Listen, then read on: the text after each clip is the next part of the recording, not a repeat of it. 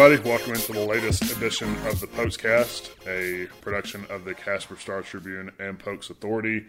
I am Davis Potter, Wyoming beat writer for the Star Tribune, and I am rejoined by our WYO Varsity Preps writer, Brady Oltmans, who is on the phone up in Casper. Brady, where you been, man? Jumping around, man. Just doing the whole thing. Yeah. Well, I guess this is our officially our first edition of the Pokecast in the new year. I know last time I did one, I went solo because you had some scheduling conflicts, and I guess we both really have the last few weeks. It's just been crazy with the bowl game and vacations and just not really having the time to really fit it in and do it. So apologize for the hiatus that we've been on, but with the holidays and everything, it's just, I guess, this time of the year sort of run into that, but but I did just want to welcome you back, Brady, since you didn't join us the last time I recorded one of these. Aw, shucks. Well, it's good to be back. Is it? Are you being sarcastic? No. I mean, it's fine. Yeah. Yeah. Well, you tell the people how you really feel. Yeah, well, they'll find out soon enough. Were you surprised at all with the outcome of the national championship game? Not really. LSU won, right? Oh, wow. Did you even watch the national championship game? Any of it? No, I did not. Okay. No. For the last couple of years, I'm testing out this theory where you don't really need to watch the game. All you need is a Twitter account, and I'm pretty much right. Because every talking point has been pointed out on Twitter ad nauseum by about 12 different accounts. You've got people dissecting it with different Twitter videos. People saying a quick dissecting 17-yard slant route on 3rd and 4 has been dissected about as much as Joe Burrow smoking a cigar after the game. So it's it's fine. What's going to happen if something really important happens?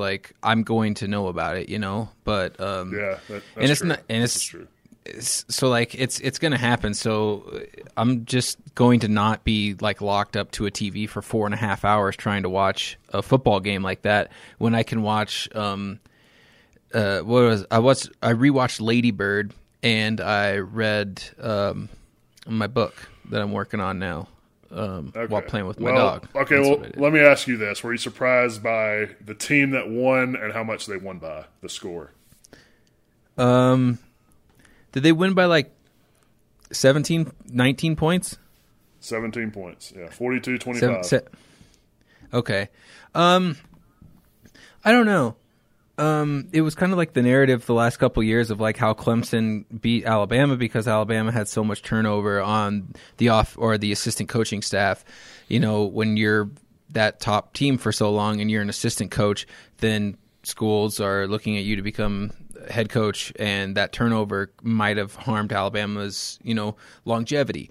That was talked about last year, I remember. And I don't think Clemson's really been poached all that much, but it's one of those things where if you're on the top for so long, you're going to catch the ire of people, or people are going to have more film on you, and people are going to be a little bit more driven to get you. And all that I've seen of LSU so far, or I guess in this last season, was just that they were you could maybe point out a couple series here and there, but for a full hour in a full game, I don't know if there was any better team in the country than LSU. So I don't think it really surprised me at all, result or margin-wise, because it just, I don't know, LSU just seemed that much better than everybody else. But granted, I didn't watch every game of either of them all year, but that is how it looked to me.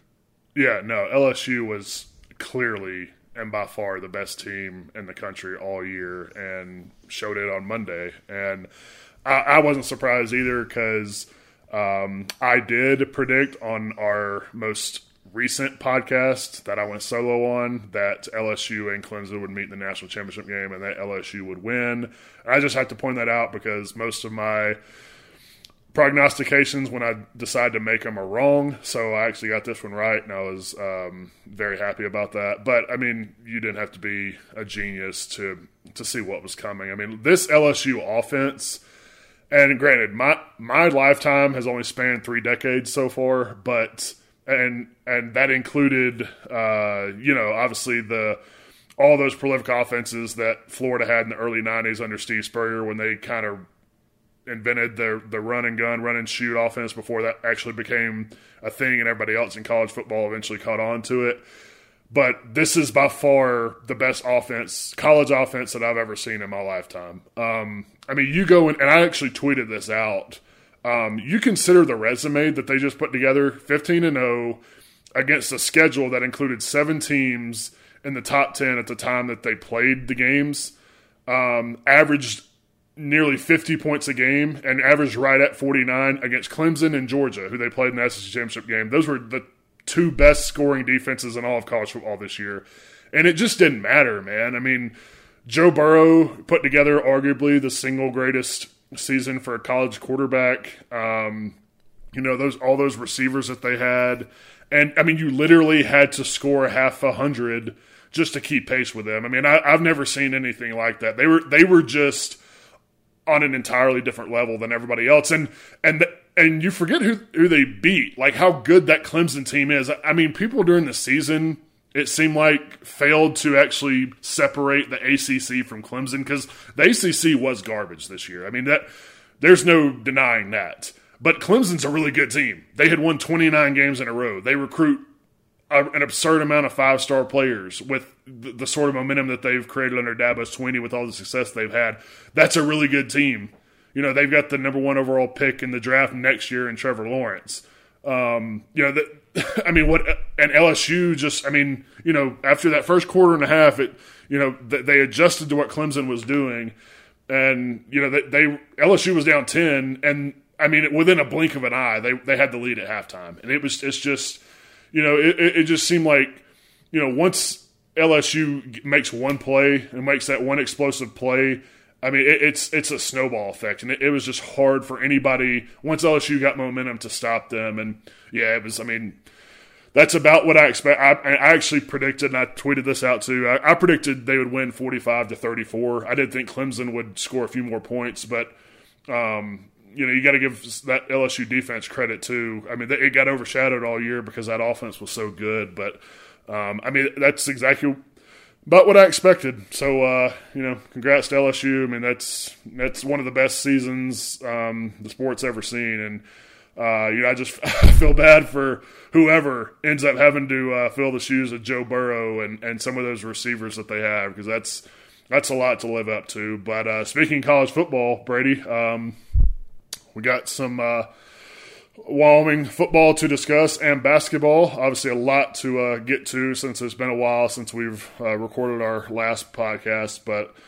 we'll start with football. And obviously Wyoming had a pretty comfortable win itself in its bowl game, a 38-17 shellacking of Georgia State in the Arizona Bowl on New Year's Eve to cap an 8-win season. They finished 8-5, and it is the third 8-win season that Wyoming's put together in Craig Bohl's 6-year tenure. So, another year that they've just kind of shown consistency. And, I think there's still sort of that what-if factor to their year. If they had been more prolific offensively, particularly, as everybody knows, in the passing game, if they – hadn't lost 3 of their last 4 games. They had that brutal November schedule, and after a 6-2 start, there was sort of a tinge of disappointment, particularly talking to, Wyoming's players just about how they finished the year, losing 3 of their last 4, but obviously got that taste out of their mouth with a convincing bowl win, and some momentum for them as they head into the offseason. Yeah, no, it was I don't know, for as much as, we could do like a whole recap episode of the entire, have a montage basically of all that we said about the Cowboys season kind of week by week. And the highs and the highs of like the upset of Missouri and conference championship. Like this is as high as the team could go and all this stuff. But then they just had a habit of keeping teams in games and suffering some frustrating losses and how close they were to 9-0 or 8-0 or whatever. It was, I don't want to say turbulent because I don't think it was quite that, but it was certainly a season of ebbs and flows for these Cowboys. They're not just with the quarterback situation, but there were a lot of hurdles, obstacles, both mental and on the field that this team needed to overcome. And it was just kind of, it was an encouraging sign for them to finish it, not only with a bowl game, but to just run away and dominate the bowl game like that. You know, like it was one of those things where if it's a sour note, it's going to sit with you for a while. Like a couple years ago when they played BYU and they lost to BYU in the bowl game, it just that lingered then and settled over the program for months. This, I'm sure it feels a lot better for them to end like this, and there are a lot of positives going forward for Wyoming, but for all that this team had been through these last couple months and will continue to go through during the offseason, to end on a note like that, I mean, you couldn't really ask for a whole lot better than that. No, not particularly in your bowl game. I mean, to win your bowl game by 3 touchdowns, I mean, that's getting it done. And I think the most promising thing from the bowl game was, look, I mean, you knew that the defense was probably going to go out there and have a good game. They were going up against an offense. I had a quarterback that was playing with a torn ACL, which, by the way, Dan Ellington, the Georgia State quarterback, man, all the respect in the world for that guy. I mean, for a guy to literally he tore his ACL early November, and instead of shutting it down, he said, no, even talking to him and their coach during the press conference leading up to the bowl game, he was like, man, I want to give everything I have for these players and my coaches. I mean, they mean so much to me. It was hard to sort of watch him throughout the game because he went down, I think, I'm trying to remember when it was, middle to late second quarter, and he, you could just tell. I mean, he had tweaked it, and he was laying on the field for a while, and he didn't hardly put any weight on it. And then he returned later, and I think at a certain point, once that game was really out of hand, they pulled him to the side and took him out of the game, and it was sort of hard to watch. It's like at some point you got to think about this kid's future. I mean, granted, you want to go out there and win in a bowl game, but in bigger picture, that game didn't really mean anything. You're not playing for a championship. You got to start looking out for that guy's long-term health. But I mean, that guy could have easily and honestly probably should have just shut it down and had season-ending knee surgery. I mean, it's a torn ACL. That's what guys do. It's what you're supposed to do when you tear your ACL is, get it surgically repaired as quick as possible so that you can start your start that road to recovery as quick as possible. And he gutted it out for 4 or 5 more games. That was a senior, and obviously something he wanted to do. So highly impressed with what he was able to do given the circumstances. But, Wyoming's defense did what you probably expected it to do. Georgia State actually ran the ball pretty decently against them. But once they really couldn't rip off big plays, Georgia State couldn't do much in the passing game and sort of became one-dimensional.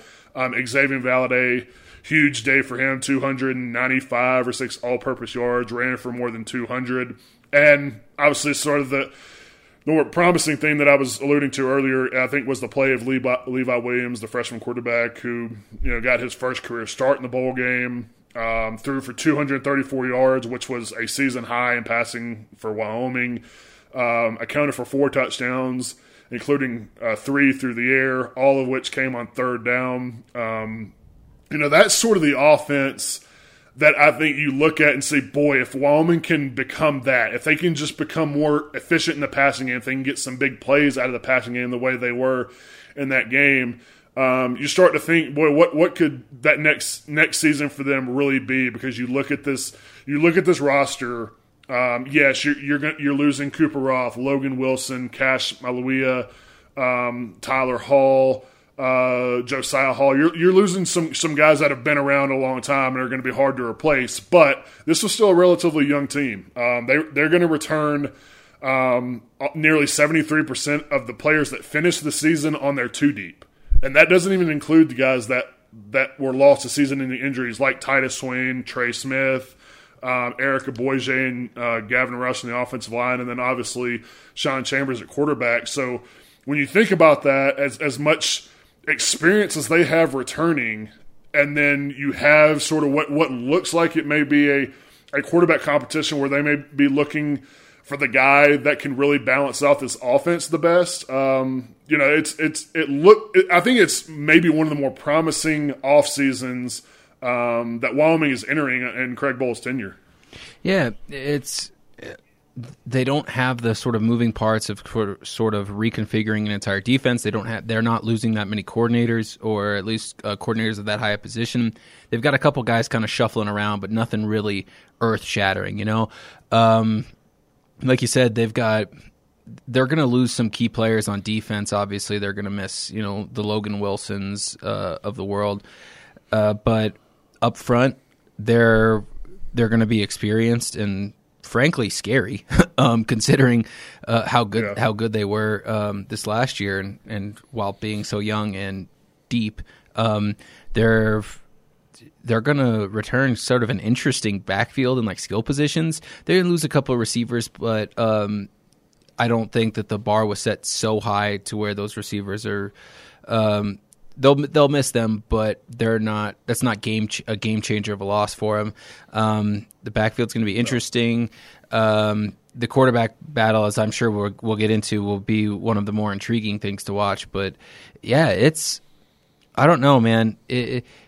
It's one of those things where Wyoming, years ago, people thought, Wyoming would be content with, winning like a 9-win season every 3 or 4 years. But now, like, this has become the standard, and I think it's easy now in the parlance of our times to forget about that. But I think that's one of the things that Wyoming fans need to do is sort of realize, like, hey, this is like the new normal. This is the standard that's been set, and it hasn't always been like this. So maybe just take a moment every once in a while to kind of reflect and say, this is pretty awesome to be a part of, a fan of this kind of something, like a status that Wyoming football hasn't been at for decades, Yeah, no, that's a good point, and one I was going to bring up, because you're right. I mean, as we mentioned in the open, their third 8-win season in Craig's 6 years. I mean, so they've won 8 games in half the seasons that he's been here. I mean, they are obviously trending in the right direction, and this is what he has proven that they can do at Wyoming. And I think the next step for this program is to take the next step in the Mountain West, and that's why I talk about or highlighted, exactly how much experience they have coming back, and particularly on the offensive and defensive lines, on the line of scrimmage. They're only losing 2 players off of their two deep on the offensive and defensive lines. They didn't have any seniors on their two deep on the offensive line, so you've got all 5 starters set to come back. Now, look, some of this could change. It's still very early. There could be guys transfer out and things like that. You just never know. But, I mean, if you're a starter, you're probably not going to be transferring out of the program. So I think it's pretty safe to say they're going to have all 5 starters return their offensive line. You're going to have, assuming that Trey and Titus return healthy, I don't know if that's going to be in the spring or maybe in the summer with the ankle and knee injuries that they dealt with in the last half of the season. Once those guys get back, you're going to have your top 3 running backs back, including the Mountain West leading rusher and Xavier Valade, who just had a phenomenal season for them and really was a workhorse for them down the stretch when you consider the fact that they were so depleted by injuries in the backfield. I mean, he had to, the last month of the season, he averaged right at 25, 30 carries a game. And he's not really built to do that. He's 190, 195 pounds, and he was a warrior out there, man, and you got to give him all the credit in the world. But you got that, and then you've got 6 of your top 8 defensive linemen returning, and that's why I really don't think this defense is going to take much of a step back. Yes, there's obviously huge gaping holes that they have to fill at linebacker with Logan and Cash leaving. And obviously at safety, once again, with Elijah Halliburton leaving after leading the Mountain West in tackles this year. But they've been one of the best run defenses in the Mountain West for the last few years running, and they return a lot of those guys up front. And I just don't think they're. I don't think you're going to see a huge drop off defensively as they enter the second year under Jake Dickert as defensive coordinator. But obviously, the huge question now and the really unknown, I guess, at this point is the quarterback situation, and if suddenly they're going to open it up to a competition because. Obviously, you know, with Sean being down, Levi Williams sort of emerged at the end of last year and getting the start in the bowl game and performing as well as he did. You know, is that a position that they're going to open up to competition now? And I think it is. I mean, I think the way that Levi performed, particularly throwing the ball. Now, he wasn't terribly efficient in the bowl game. I think he's only 11 of 26. But going into that game, he had completed – I think right at 61% of his passes. Now, granted, it was a very small sample size. They didn't ask him to throw a whole lot in the two previous games he had played. But that is obviously what's been holding this team back the last couple of years is the lack of a consistent, efficient passing game. And, you know, everybody knows about it. I've written about it. You know, I do wonder, you know, with Sean coming back, or working his way back, because that's another element to this, is he's not expected to participate in spring practice.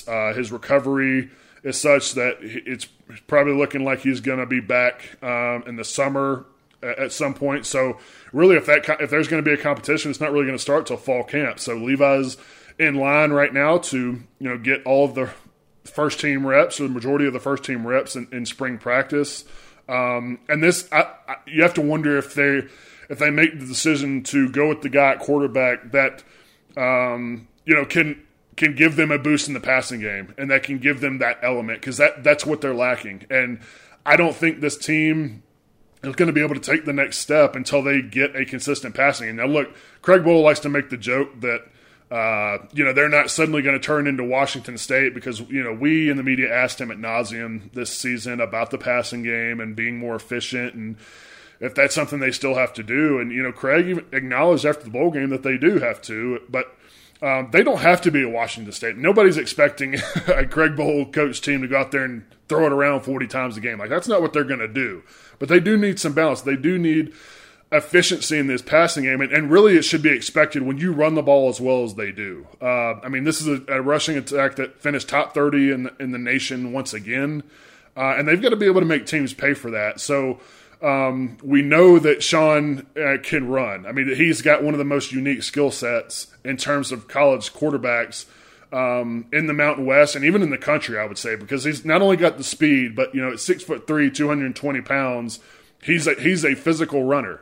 And everybody that's watched Wyoming since the end of last season when he took over, I mean, knows that. And obviously Levi can prove he can run some too. I mean, nobody questions anybody's ability to run the football in this offense. It's whether or not this passing game is going to be able to complement it the way it needs to for this program to really break through and sort of take the next step in the league. Yeah, because that's one thing that we've sort of spoken about ad nauseum is you can, and Wyoming kind of proved that you can occasionally find success in the running game even when people just know you're going to run the ball. People loaded the box, and every once in a while Wyoming said, we're going to beat you on the ground anyway. And sometimes they did. Sometimes that happens.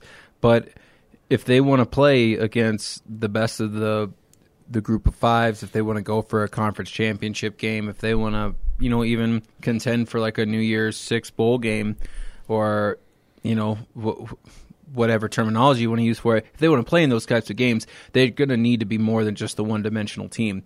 And like you said, that doesn't include throwing the ball around 60 times a game, but it means keeping defenses honest, and it means getting the personnel in to be able to consistently execute to where defenses have to be honest on, you know, honest and disciplined.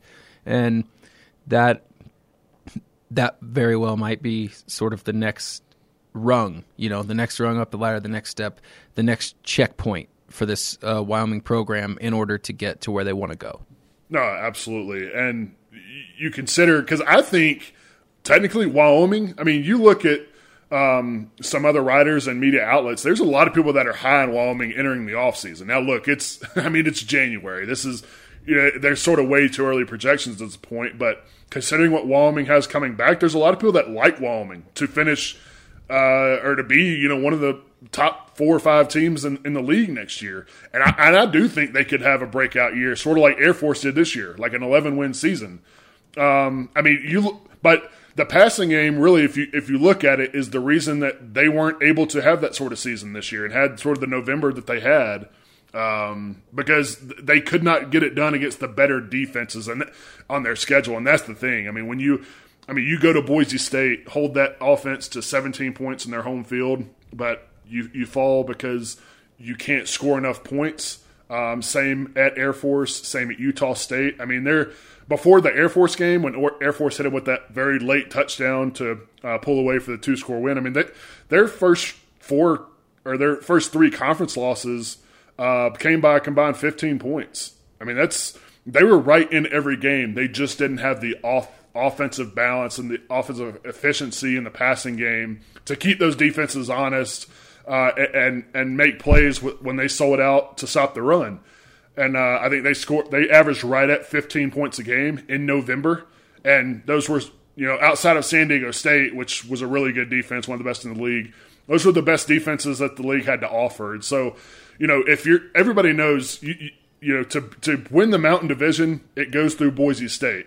And, you know, to win those type of games, you know, you got to be able to throw the ball and have some explosive plays, because this offense, if it didn't happen in the running game, it wasn't happening for them. And I think that was yet again another encouraging thing in the passing game for Levi Williams to throw 3 touchdowns, and I think 2 of them were 20 yards or longer, and obviously the one there right before halftime where he hit Aiden Eberhart while he scrambled out, and Aiden turned it into a 51-yard touchdown. You know, those are the sort of plays that they need, not only from their quarterback, but from their receivers. I mean, those are the type of things they've really been missing since Tanner Gentry was here as an all-conference receiver, you know, back in 2016 with Josh Allen. And it was funny because Craig actually alluded to it during his press conference during their early signing period back in December. I mean, he was talking about how they had to have those they need to incorporate those type of plays into their offense again. And that I mean, when you look at this team again, I think there's so much promise going into the year. That's the one area that has to get shored up if they're really going to, as we talked about, take the next step and really break through. Yeah, and it's if you want to be one of the best, like I'm sure a lot of the fans and some, like you mentioned, some media pundits think, those are the things you got to do, man. It's just as simple as that. Yeah, and we're gonna be watching for it. Yeah, it's gonna be interesting to see. I mean, there's not going to be a shift in philosophy, but if Craig Bohl and Brent Vegan, the offensive coordinator, if they take a step back and say, you know, we probably need to, you know, to reassess maybe what we're doing in the passing game and see if there's some different things we can incorporate in it, because I mean, this passing game, for as good as Wyoming has been in just about every other facet the last handful of years, this passing game, it was on pace to finish worse than Air Force before the bowl game, before Levi threw for those 234 yards. They were on pace to finish last in the Mountain West in passing yards. They tied with Air Force last year for last in the league in passing yards. And when you're you know, bringing up the rear in a conference that includes an option offense, that's never a good thing. So, you know, I'd just be interested to see if that's something that they finally look at and say, you know, we've got to do something about this. We've got to address this because I think there's potential for this team to be really, really good next year. They've just got to get that element, and obviously, you know, the quarterback situation all of a sudden is a little up in the air, which I didn't think. You know, if you would have told me, you know, going into January of 2020 that Wyoming was going to have a quarterback competition on its hands, I probably wouldn't have believed you, because I figured Sean would have had it locked up, but. You know, I think obviously both of them are young, and they've got to improve on the passing game. And I do wonder if they open it up to competition, if they go with the guy that is able to give them a boost in the passing game and be more efficient in that aspect. So that's going to be interesting. Just a quick note, obviously, on this isn't any breaking news or anything, but there have been a couple of players that decided to leave the program. Tyler Vanderwall, who was Sean's backup for most of the year, not surprisingly, left the program. He'll be transferring to Idaho State. And then Javari Jackson, their defensive lineman, interior defensive lineman, started 11 games for them this year, was dismissed from the team for unspecified reasons and has since entered the transfer portal basically because he had to. I've heard some rumors and rumblings as to exactly what happened, but I haven't been able to get any of that confirmed, and I'm not about to start speculating on rumors, but they'll have to find a guy to fill in for him next year. But the obvious answer there is Ravonte Holt. Once he gets healthy, obviously he was the defense or slated to begin the year as their starting defensive tackle before he went down with a torn ACL in fall camp and missed the whole year. So, some obviously going to probably could be some more personnel changes. We'll just see if there's anybody else that decides to leave the program or not. But all in all, yeah, just a lot of experience coming back for this Wyoming team, and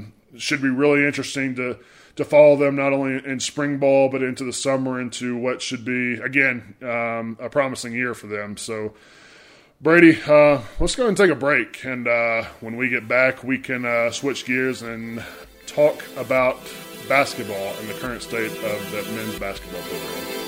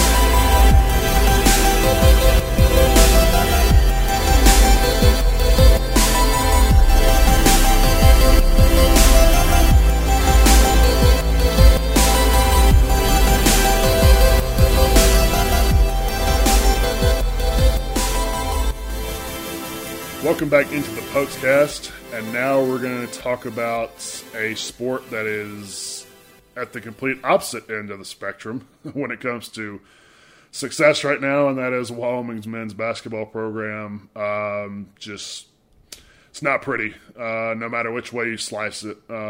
Cowboys have lost 7 straight league games to start the Mountain West portion of their schedule, fell to 0-7 with a 68-67 loss at Nevada on Tuesday night. They're the only team left in the Mountain West that is yet to win a conference game.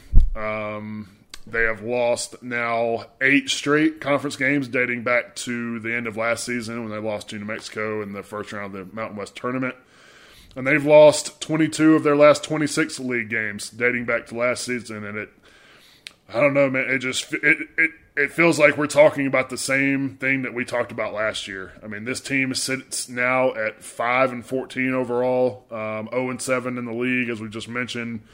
A program that's combined to win 13 games the last 2 seasons. Brady, I'll just turn it over to you. See, you got any comments or where you want to start in talking about this? It's awful. It's pretty bad. It's pretty bad.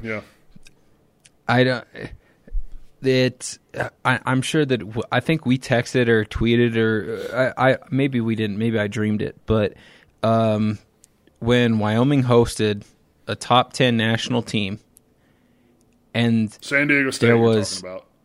Yeah. Well, yeah. And there were maybe 24 people in the stands. That was when it really set in for me. I mean, their non-conference was sort of up and down. Obviously, they had their trials and tribulations from weeks leading up to that, and there was sort of apathy towards the men's basketball program, but that was really when it kind of set into stone for me. And things, frankly, haven't gotten a whole lot better. I mean, they lost kind of a gut-wrench nail-biter to Nevada was last night, at time of recording last night, or, whatever. Yeah. listeners know what I'm talking about by this point. I don't know. I think a lot of them have sort of tuned out on basketball at this point, so they may not. All right. Well, here's what I'll say to those who have tuned out. I understand it. I get why. I don't blame you. It's bad. I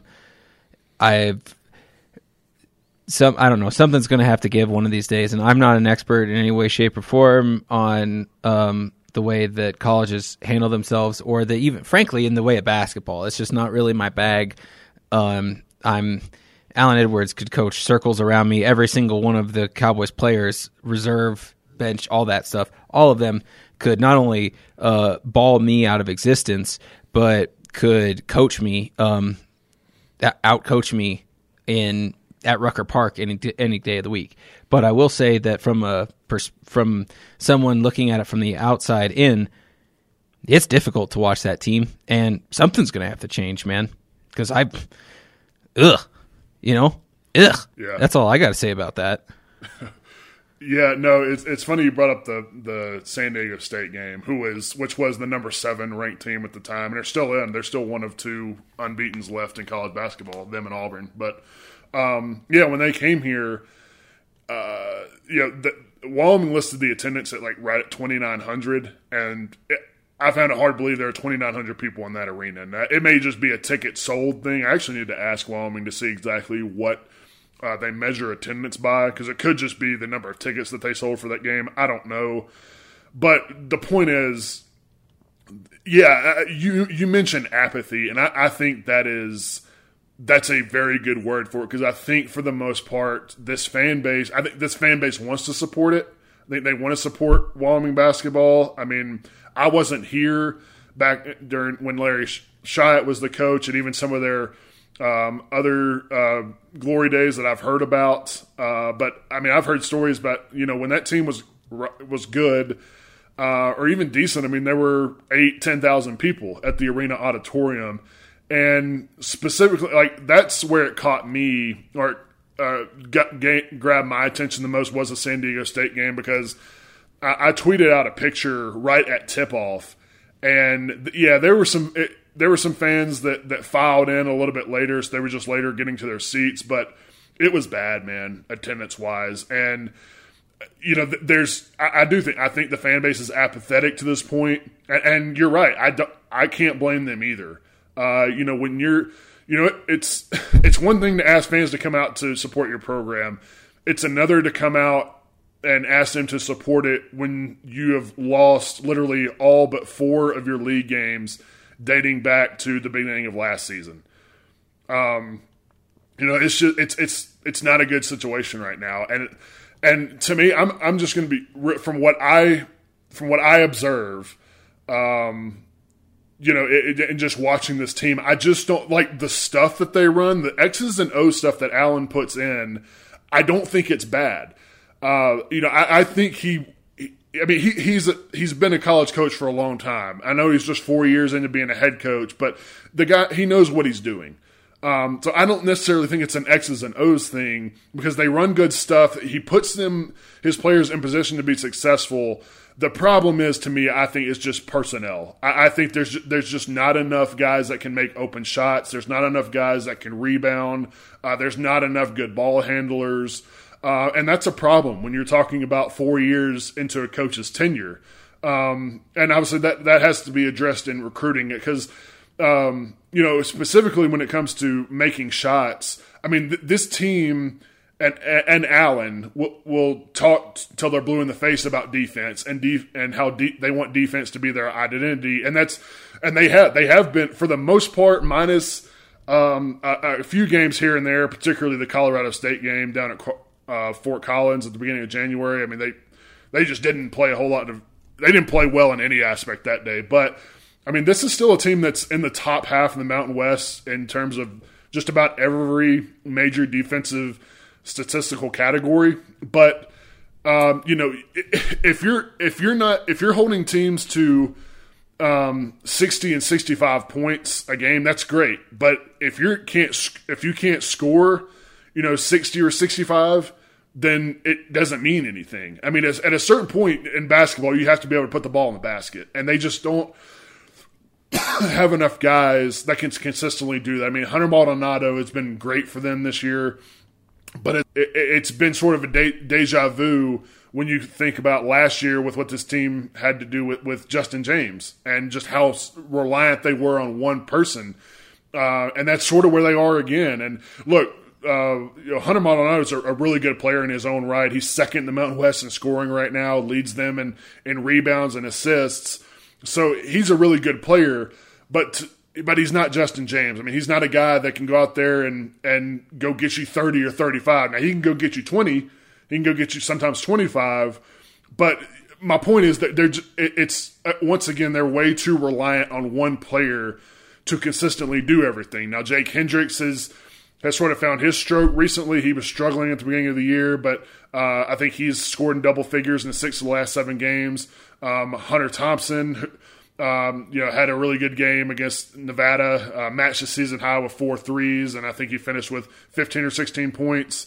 But they're not getting that consistently. I mean, Hunter Maldonado is really the only consistent offensive weapon that shows up every night, and everybody else, the other guys, you're just hoping that they bring the complementary scoring with them. And that's the thing, man. Like, this team is not good enough to overcome right now when Jake Hendricks doesn't show up or when a Hunter Thompson doesn't show up on the offensive end of the floor because they don't really have anybody else right now that can go consistently get them buckets. And there's so much pressure, I think, on those 3 guys in particular, and then this team as a whole to do everything right fundamentally. You know, they've got to block out. They can only afford to give up one shot each possession, but the problem is they're not a very good rebounding team, so they usually end up giving up 2 or 3 rebounds on a single possession because they don't necessarily have the bodies and the rebounders to go up and make a difference on the glass. I mean, this team is, I think, the second straight year they're on pace to be the worst team in the Mountain West in rebounding margin, and it's not even close. I mean, they're getting I think their rebounding margin is right at -0.7, -0.8. It's just, I mean, they're getting out rebounded by double figures just about every night, and I just think there's so much pressure. As I mentioned, on those 3 guys, Hunter Maldonado, Hunter Thompson, and Jake, to score, but then collectively as a team, there's so much pressure on them to do everything right in terms of the defensive end of the floor, offensive end of the floor, because I just don't think from a personnel standpoint that this team is good enough to overcome all those deficiencies when they're not doing everything exactly right. Yeah, and that's kind of the thing, man. It snowballs. And we're still talking about teenagers or kids in their early 20s. And yeah, to be a college athlete, you need a certain special bit of maturity that surpasses your years. But this is a different beast, man. Like, this is, and yeah, the I don't even want to say scrutiny, but the spotlight shines upon Wyoming men's basketball different than, say, it does like at a Kentucky, or different than it does at those blue blood programs, so when kids go through their struggles, it's not exacerbated by everything like those athletes at ESPN top 150s or your star freshmen that are up on ESPN every night are. But it's, you at a certain point, I know I certainly feel for some of these kids. I mean, they're not slacking, I don't think. They're giving it their all. They're working hard. They're college athletes. They're trying to force a change. But I don't know, man. It just seems, even when they get close and even when they get a break, like the ultimate break doesn't go their way. Like, they scrap against Nevada and they still can't. But then it's like, also, they just let a dude drive the lane and score. You've got to have, I don't know, there's a missing piece of the puzzle for this team. And and I'm sure it's, at some points it seems like it's further off in the distance than it actually is.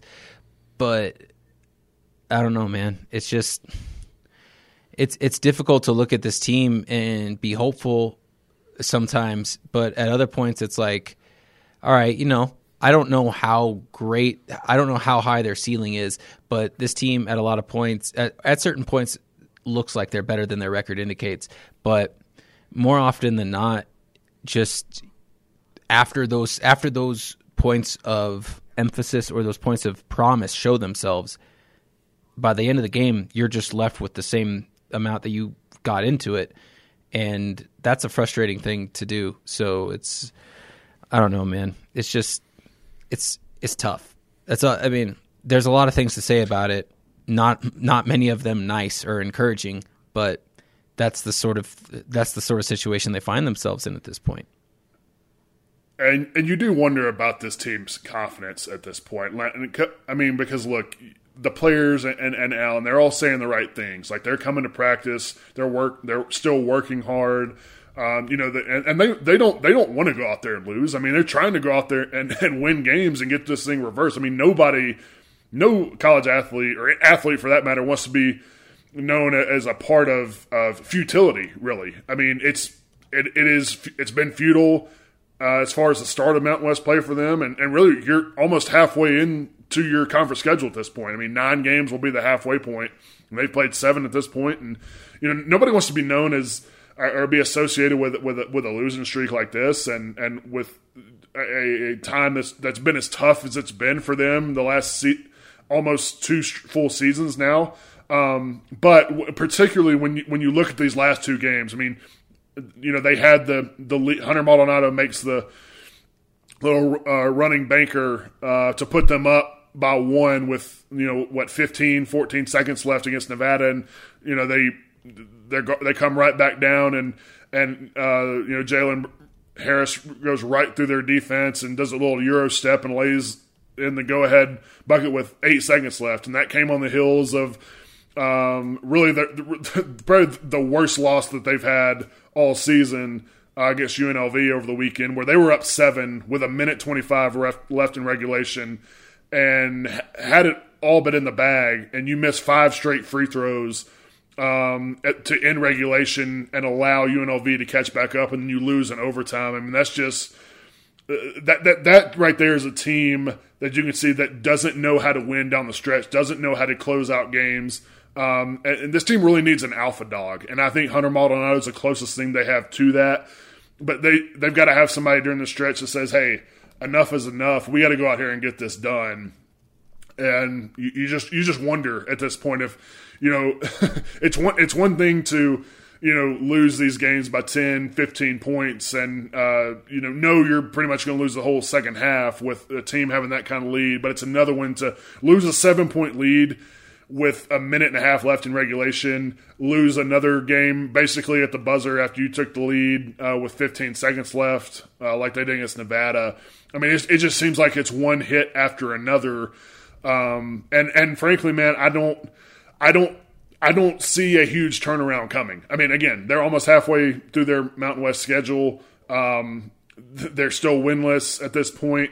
You got to start realistically thinking about the future of the program because, you know, when you come out, your athletic director comes out the way Tom Berman did at the end of after last season and says, you know, next season has got to be significantly better. And then you're on basically the same trajectory, if you want to call it that, this season as you were last year. Man, it's just hard. It's hard to see much of a turnaround, and you do have to wonder about the future. And I don't take any sort of satisfaction even bringing that up because I hate talking about the stability of coaches and their jobs and all that stuff. Because Allen Edwards he's a great human being, man. He's great with the media. He's always been great with us. But the reality is it's no major Division I coach, particularly in the revenue sports like a football or men's basketball, can have back-to-back single-digit win seasons and survive. I mean, you just – it's not going to happen.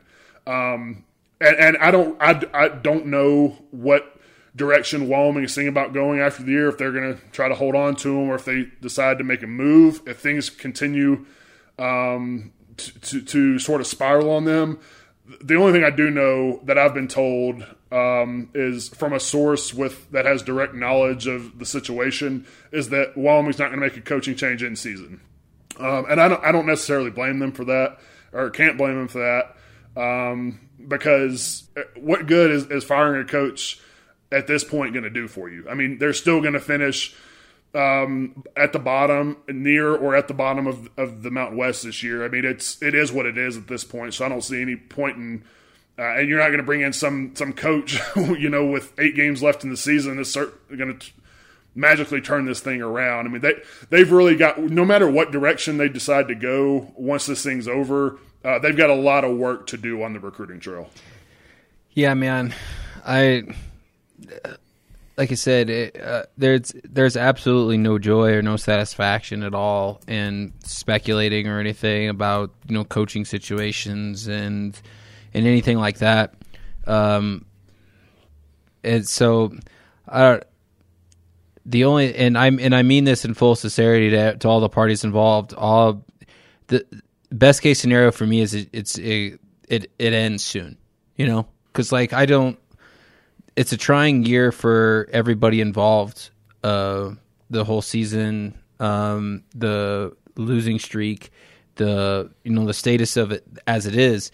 So, however, whatever the end may be, however it can end, if they turn it around, get some wins, raise optimism, if they sort of do that, whatever the end is, please let it be soon, because it's just tough. It's tough to continue to watch this happen, you know? Yeah, yeah.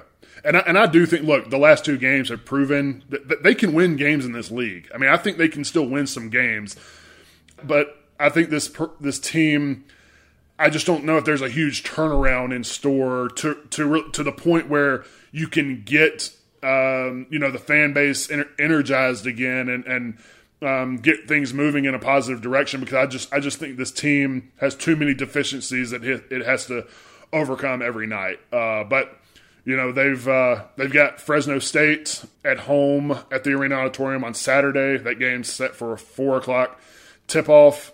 If there's a game that they could win and get off the schneid, it would be this one, because Fresno State right now is 1-5 in conference after losing to San Diego State midweek, and they're right above Wyoming in the Mountain West standings right now. So, I mean, they go into that game with a combined 1 conference win between them. So, a prime opportunity for them to get it done. They've been close the last couple games. We'll see if they can finally get off the schneid this weekend. But, Brady, I think we can go ahead and wrap it up there. There was a lot we had to get to, a lot to discuss. A couple quick notes before we get out of here, pertaining to some college showcase games this weekend. A couple of Wyoming players will be playing. Tyler Hall, he'll be playing the NFLPA Collegiate Bowl, and then Cooper Roth will be playing in the East-West Shrine Bowl down in St. Petersburg. The Collegiate Bowl is actually at the Rose Bowl out in Pasadena, but both of those games will be televised on Saturday. So if you wanted to check out those former Wyoming players as they sort of get their draft process started and try to maybe increase their draft stock, they'll be playing in those games on Saturday.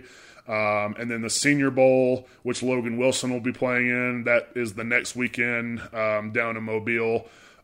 So just some postseason, I should say, college showcase games to keep an eye on, with some Wyoming players participating in those. As always, stay locked into trib.com and pokesauthority.com for the latest coverage. You can follow us on Twitter and Facebook at Pokes Authority and at Wild Varsity. You can follow me on Twitter at Davis E. Potter. You can also follow Brady on the Twitter machine at Brady Oltmans. This podcast is on iTunes, Google Play, and Podbean. So be sure to follow along, like it, download it, share it. Give us that 5-star rating. Brady, any parting comments before we get out of here? No, man. Just, I don't know, dude. Do your best. That's all I got for you into 2020 is just do your best. Yeah. It's good to have your input, man. But we will... With the off season here, I don't want to promise and say we'll be back here every week. We may try to do this every other week or every week if we can fit it into our schedules, and just depending on any news that happens or just what's going on with Wyoming athletics. But yeah, we won't be taking a month off or anything, but we'll try to get back here and record a podcast, every week or every other week. We'll just see how the schedule goes as the off season progresses, at least with football, and then obviously still half a season of a conference season of basketball left. So we appreciate all of you for listening. Brady, appreciate you joining me to talk, and we will catch up with you guys later.